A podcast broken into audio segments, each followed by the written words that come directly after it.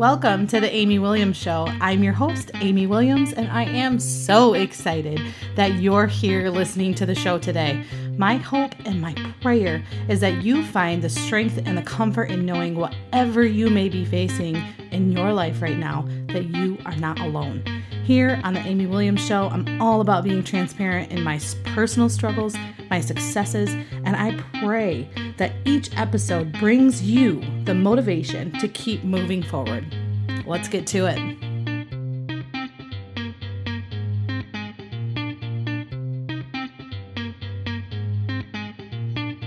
Everybody, welcome to the Amy Williams Show. I am your host, Amy Williams, and I am super honored and excited to introduce our special featured guest today. Her name is Rachel Bailey, and she is a parenting specialist who has been serving families for over a decade. Besides being a mother of two, she also has a master's degree in clinical psychology, a certification in positive discipline, and has provided services as an ADHD coach an in home mentor and therapist. Currently, Rachel teaches parents practical long term tools for raising responsible, resilient, confident children while reducing the stress and guilt in parents' lives. Welcome, Rachel. Thank you. Thanks for having me. Yes, I'm, you know, I feel like we have been in touch and we had this scheduled quite a while ago. So it's kind of timely with everything going on. We talk about parenting because um, I feel like right now with everything, uh, the the world of parenting has completely changed for uh, the majority of us moms right now. Absolutely, yes. As if there weren't enough pressure before. Now there's just a little bit more. I know, and, and I'm seeing some of my friends are having a lot of like assigned homework from teachers, and also now they're you know having to homeschool, and that's something they've never done before. Uh, we don't thankfully have any assigned homework, just like here's some resources to help you along the way. Um, so that pressure is not on me, but I would love to just hear more about you and um, your family dynamic and what's going on in your world. Um, and you're in Virginia, right? Yep, I'm in Virginia, Northern Virginia, outside of Washington, D.C. Okay, so you guys, we were talking before I hit the record button. You guys are a little bit ahead of us in the school closure um, you guys are done for the year. We are officially done for the year. They told us last week, and this was the first week where they're actually learning online. Distance learning is officially happening. Oh, that's crazy. It is. And I think it was crazy for the teachers too, honestly, because they had to relearn how to teach online. You know, it's just it's all brand new how they how they present the information to the kids.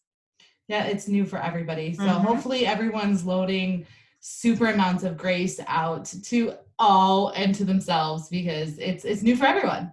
That's the key. I hope we're all we're extending grace to ourselves. I find a lot of parents are putting we're putting more pressure on ourselves instead of saying like, okay, things have shifted. Maybe I shift my expectations. It's like we've increased our expectations of ourselves. Mm-hmm. We need to shift them and not put so much pressure on ourselves at this time. Yeah, that's that's crucial. It's easier yeah. said than done. very, very, very true. But that's why I'm here. I'm trying to help with that. All right. So tell us about you. You've got two kids. I have two daughters who are in okay. first and fourth grade. Um, mm-hmm. And I live with my husband and my kids. And um, my daughters are, it's funny, they're so opposite, which I know is so common. But I have one daughter who sort of mm, allows me to do the job that I do because she tests me a lot. My other daughter, I think if I had just had her, I'd be like, what are you all talking about? Parenting is so easy. But then I have my other one that makes me realize, no, it really isn't with certain kids. So that's sort of the dynamic in my house. Uh, I can relate to that. Yes, I think most of us can. Yeah. It's funny. Um, our first two are only 18 months apart because my oldest, my daughter Amara, she um, she was an easy baby. She was a sleeper. She was sleeping super early, long stretches, and I was like, got this. Yes. And then came Eli, and I was like, oh my word. Yeah. Absolutely. I mean, I love him dearly, and he's my snuggle monster, oh, and yeah. he's amazing, but he is totally different. Yeah. And way more difficult. Absolutely. Um, and often the difficult ones are the snuggle monsters. And it, usually they like feel everything or they do everything strongly, nothing halfway. And so that results in the love and the snuggles, but everything else too. Yeah, it's it's everything's extreme. Uh-huh. Yep. And that's actually, I would say 80 to 90% of the parents I work with because I specialize in in both discipline and helping parents whose kids have strong emotions and strong behaviors. So mm-hmm. it's a lot of the parents I help. Yeah. Well, hopefully I can learn a thing or two from you while we're talking. I would I hope so. I would love it. All right. So um, one of the questions I have for you, um, and one of the things that stuck out to me was just how do you parent well parent well while you are exhausted? Yeah, that's a that's a great question. I think part of it is changing our expectations for ourselves, but another really more practical part of this is I think um, you know non-pandemic times. I think parenting in the moment is particularly exhausting. So if you're already an exhausted parent, there's so many tweaks you can actually make proactively to parent more effectively that takes so much less energy. And I know when I initially introduced this concept to parents, they're like, Rachel, I don't have any extra time. What are you talking about doing things proactively? The reality is, if you do make these small tweaks ahead of time, you really do save so much time and energy. And I have so many emails from parents saying, I did not believe you at first. I was so resistant. And it is amazing how much less tiring parenting is now. Oh, yes. Yes. So that's the um, first, that's the basic thing about about parenting when you are exhausted. I also think there's a piece of it too that has to do with who we are as parents, like the the pressure we put on ourselves, the um, lack of boundaries that many of us many of us have that also increase our exhaustion. So really, when I'm working with parents, I'm looking at those variables. Like, what are your expectations? Are you parenting too much in the moment um, without really understanding why your kids are doing what they're doing? And what is the level of I call it yuck. What's the level of sort of um, tension in your life too? Because that will also be exhausting, and I help parents reduce that as well. I think that's so important because, especially right now, with if you spend so much time on on social media and that's all you're seeing is all the anxiety and fear and that's gonna pour out. It's it's it does. that's what all you're seeing and all you're listening to and reading about like it's just it's to come out. Like i know a, a few days ago i just was like okay i have to put it down. I can't read another story or be fearful of another thing. I i went outside for hours and just played and had fun and it was like the best day we've had. So like absolutely. And you really ah. do one another piece of practical advice i'm giving everyone during this time although it's true all the time is number one cut off the tap. You cannot let it, you cannot read social media all the time or watch the news all the time. But number two is the more you act consistently with your values, the more you're out with nature, the more you're with your family, the more you do things that matter to you, the more you reduce your anxiety and the more you reduce that negativity. What we're doing is we're getting sucked into the fear rather than saying, okay, I can actually take action that's aligned with who I am. That's when things change. Mm. So that's actually what I'm having a lot of my clients do. Like figure out what are your values, what are the actions that align with that. Go do that, and you will find you feel so much better. And then you can you can have more patience for your kids. Absolutely, and it's really important to take care of yourself. Oh, really important. It's so cliche, but it's so important. Although. I distinguish between self care and self treatment because I feel like sometimes our bubble baths and manicures that's really self-care. They don't make up if we're constantly treating ourselves poorly on a minute to minute and day to day basis. So yeah all of that is super it's it's cliche but it, it it's a cliche for a reason. Like we we mm-hmm. have to we have to take care of ourselves. Yeah. Because yeah. our kids yeah. feel it when we don't. Yeah absolutely. So when you say um parenting in the moment mm-hmm. that's what's your your differences you have in the moment and mm-hmm. what ahead of being proactive and ahead of time. Can you mm-hmm. kind of like dive into that a little bit? Totally. So let me give you a really practical example because that's what I am all about is practical tools and examples. So let's say you mm-hmm. ask your child to clean up um, you know, clean up the toys in the family room. Like you've had a weekend, it's it's you know, your family room is a mess and you want them to clean up. So what usually happens is we ask our kids to clean, they start and then they get really distracted and then we come in after they're already distracted and we yell at them and we say i asked you to clean. It goes all negative. Um, you know we get they get upset because we're upset and it goes downhill. And the cleaning takes so long. It eventually happens but it takes so long. One of the things that i teach parents is that there are specific reasons kids don't do things like clean. And one of the main reasons specifically related to cleaning is that kids brains aren't actually wired to clean. Kids' brains are wired for stimulation, novelty, and engagement. That's the way their brains are. And this has nothing to do with ADHD because I'm actually an ADHD, ADHD expert. This is neurotypical kids too. So that's the way their brains are wired. So you ask your kids to clean, and what happens in their brains, and this is totally normal, is that they start to clean, but then they get distracted by maybe, oh, there's a toy on the floor. I haven't played with that in a while. Or they can even get distracted by the thoughts in their minds, like, oh, I wonder what we're doing later. And so they're getting distracted, and that's why they stop cleaning. And so we come in and we don't address the reason for their behavior. We just come in in the moment, we react to it really negatively. Whereas if we could teach them proactively how to actually stay on task, which is not very hard to do, then we don't have to deal with that situation over and over and over in the moment. And we mm. simply reduce or eliminate the problem to begin with. So that's why I say it saves so much energy because you take 15 minutes to teach your kids how to stay on task. And then all of a sudden, you're not dealing with that, you know, hours and hours of power struggles. So that's an example of what I mean. I feel like you've been in my house or something. well, you know, it's just so common, honestly. This is what happens because I, I, do understand children and the brain super duper well. So I, I, I really do know what happens in homes. That, yeah, I mean, I think you hit it right on because it's like, okay, and some days they're great, and yeah. some days it's like, what just happened? Yeah. I was like, this, okay, I'm, and I'll tell them like, you know, what, tomorrow we're gonna have a better day. Yeah. I just, I, I'm like, I'm not gonna have the fight. I don't want to get in that. Like, I don't want to be drawn to that mom. Yeah. And start yelling and argue because I've been there too many times. I'm like, I'm, I'm done doing that. I'm yeah. Like, All right, then we're just not gonna clean that up today. yeah, and that's honestly, even.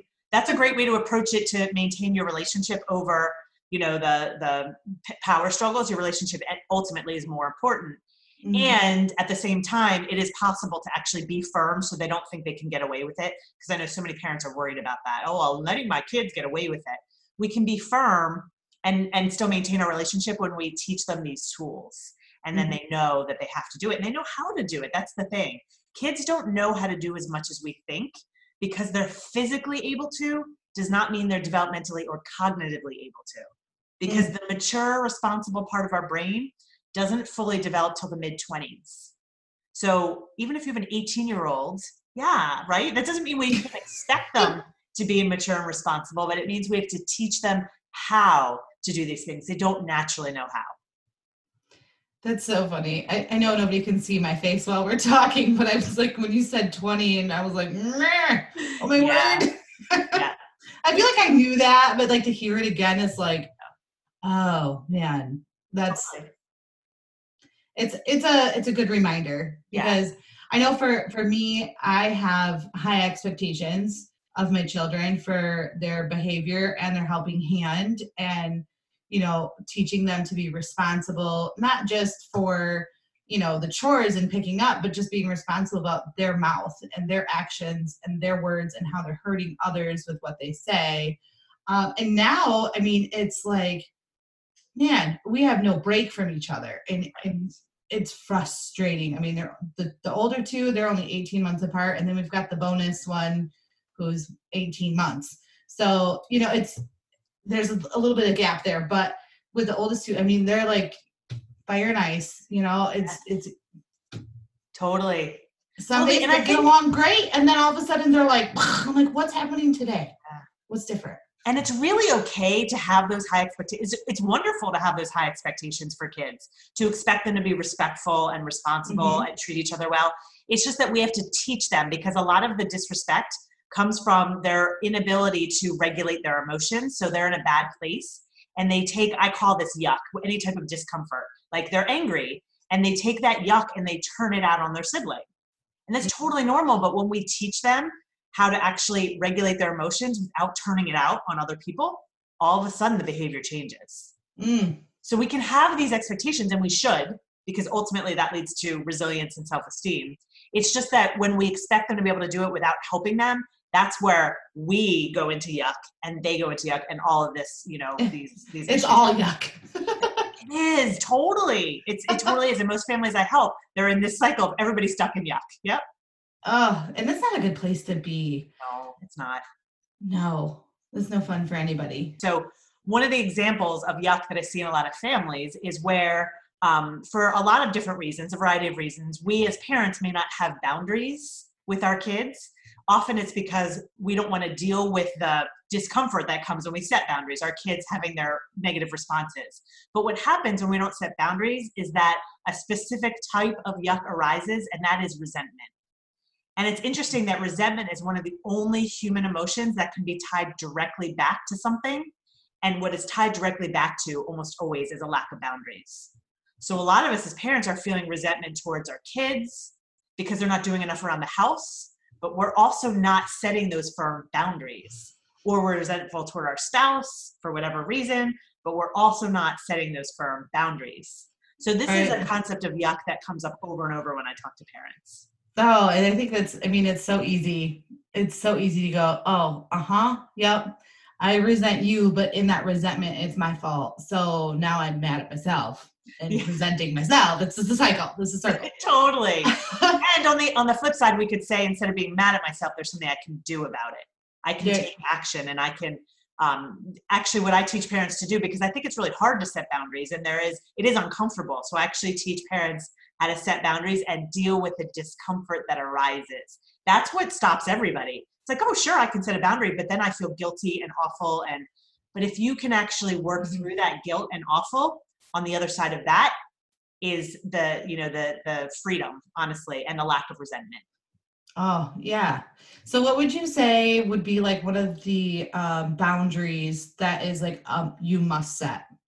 Like this is a non-negotiable. Yeah i mean i think it's really any any expectation well anything that you feel like you're doing too much of. Like again the kids and chores. If you're resentful because you're doing all the laundry and you're doing all the dishes and you're doing everything that's a boundary you need to set. So you actually have to use your resentment almost like your gps or if you're feeling resentful because your kids keep asking for an extra bedtime story and you're just exhausted and then you really resent that they're even asking but if you haven't set a boundary, of course they're going to ask.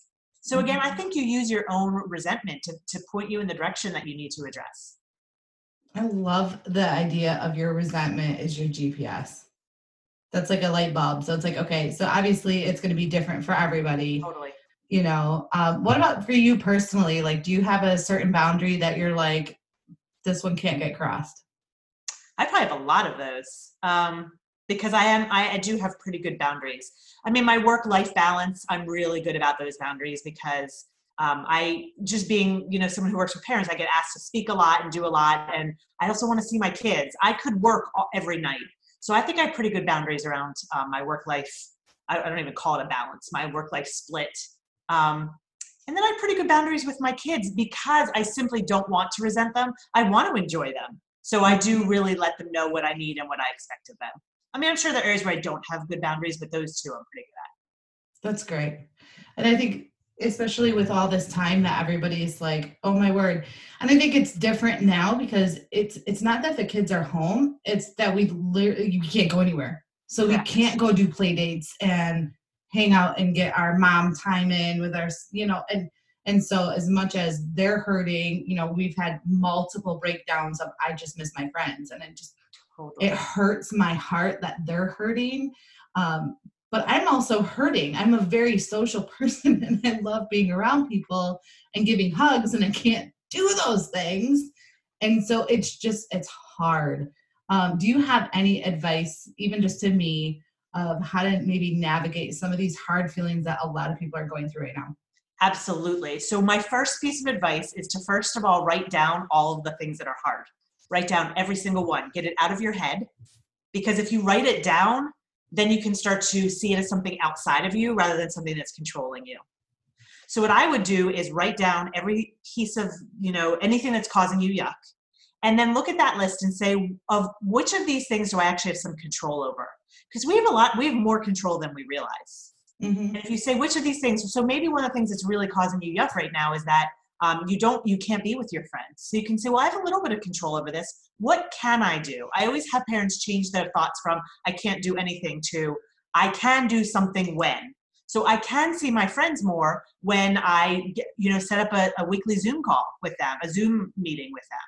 I can see my friends more when i have a client who's actually watching Sex in the City with her friends because they have like a group of four or five, and one of them had never seen it. So they're like getting together like on Zoom where they're doing watching parties, and they never would have done that pre-pandemic. They didn't have time. So they're actually creating opportunities to connect. So you have control. You just have to figure out what are all the things that are causing yuck and take them one at a time. Focus on what is in your control. And honestly, take action. That's it. Action is the kryptonite to yuck. Whenever we start mm. to take action, our yuck decreases. You're throwing in these like sneaky little bombs. Like, I'm loving it. Uh, I hope they're good bombs. Action is the kryptonite to the yuck. Yeah. No, they're good little one-liners that would be good for like you know the little Facebook, the little, the little quotes. yes, absolutely. Uh, all right, so let's talk about how we can get to follow you and know you a little bit better. And maybe before that, if there's anything else you wanted to add, um, now would be probably the time to do so. No, I mean, I, I really think I don't want to add anything. I just want to reiterate that it's so important that we start with us and and have realistic expectations. And I want to emphasize that changing your expectations doesn't mean lowering your expectations. It just means making them more realistic so mm-hmm. that you can meet them. Because when you don't, when you have unrealistic expectations, you're almost automatically going to go into yuck. So if you can change your expectations and give yourself you know some more focus on what is in your control versus what isn't in your control and there's a lot that's not right now i think that can be make such a difference in our own emotional energy level that we can then interact differently with our kids so that would probably be the last thing i would say so it's so spot on i feel like i could listen to you for hours oh you're so sweet so much good advice and and like knowledgeable it's not just like coming from thin air it's you you got the brains behind it. it well, it's years of working with parents. That's that's really where it comes from, and being one myself. So yeah, so that helps. Yeah. All right, so let's follow you. Um, your what social media handles you? So, well, I have a podcast. First of all, my podcast yep. is called Your Parenting Long Game, um, and then I am on social media, Facebook and Instagram as Rachel Bailey Parenting. Okay. And then I have a YouTube channel, which you can just search for Rachel Bailey Parenting. Um, and then my website, I mean, I have some free resources on there as well, which is rachel-bailey.com. Awesome. And I know you've been um, a guest on quite a few episodes as well. And so I'm really just, I'm honored and I'm so thankful for your time that you came over to our show. And um, I'm so um, glad to be here. I'm honored to be on your show as well. Yes, thank you. Thank all right, you. so we will um, put all of the things and we'll tag you and do all the fun stuff. Awesome. Uh, thank you again. Thanks for having me. Thank you so much for listening to the Amy Williams Show. I hope you enjoyed this episode as much as I did. If that is a yes, please let me know. Find the Amy Williams Show on Facebook, Instagram, or Twitter, or all three of them. It's a great place to reach out and be a part of an uplifting community. It's full of support, motivation, and encouragement for whatever you might be going through. You'll meet new friends, get great content throughout the week, and not just on Wednesdays. The biggest compliment that you can give to The Amy Williams Show is by subscribing, either on iTunes if you're an iPhone user, or using the Stitcher app uh, if you're an Android user like me. And uh, the other thing you can do is leave a review with your biggest takeaway. Reviews help get guests on the show and sponsors as well. So uh, that's very much appreciated. And also, you can share the episodes uh, on your social media because that helps as well. All right, thanks again. Go out and have a blessed day.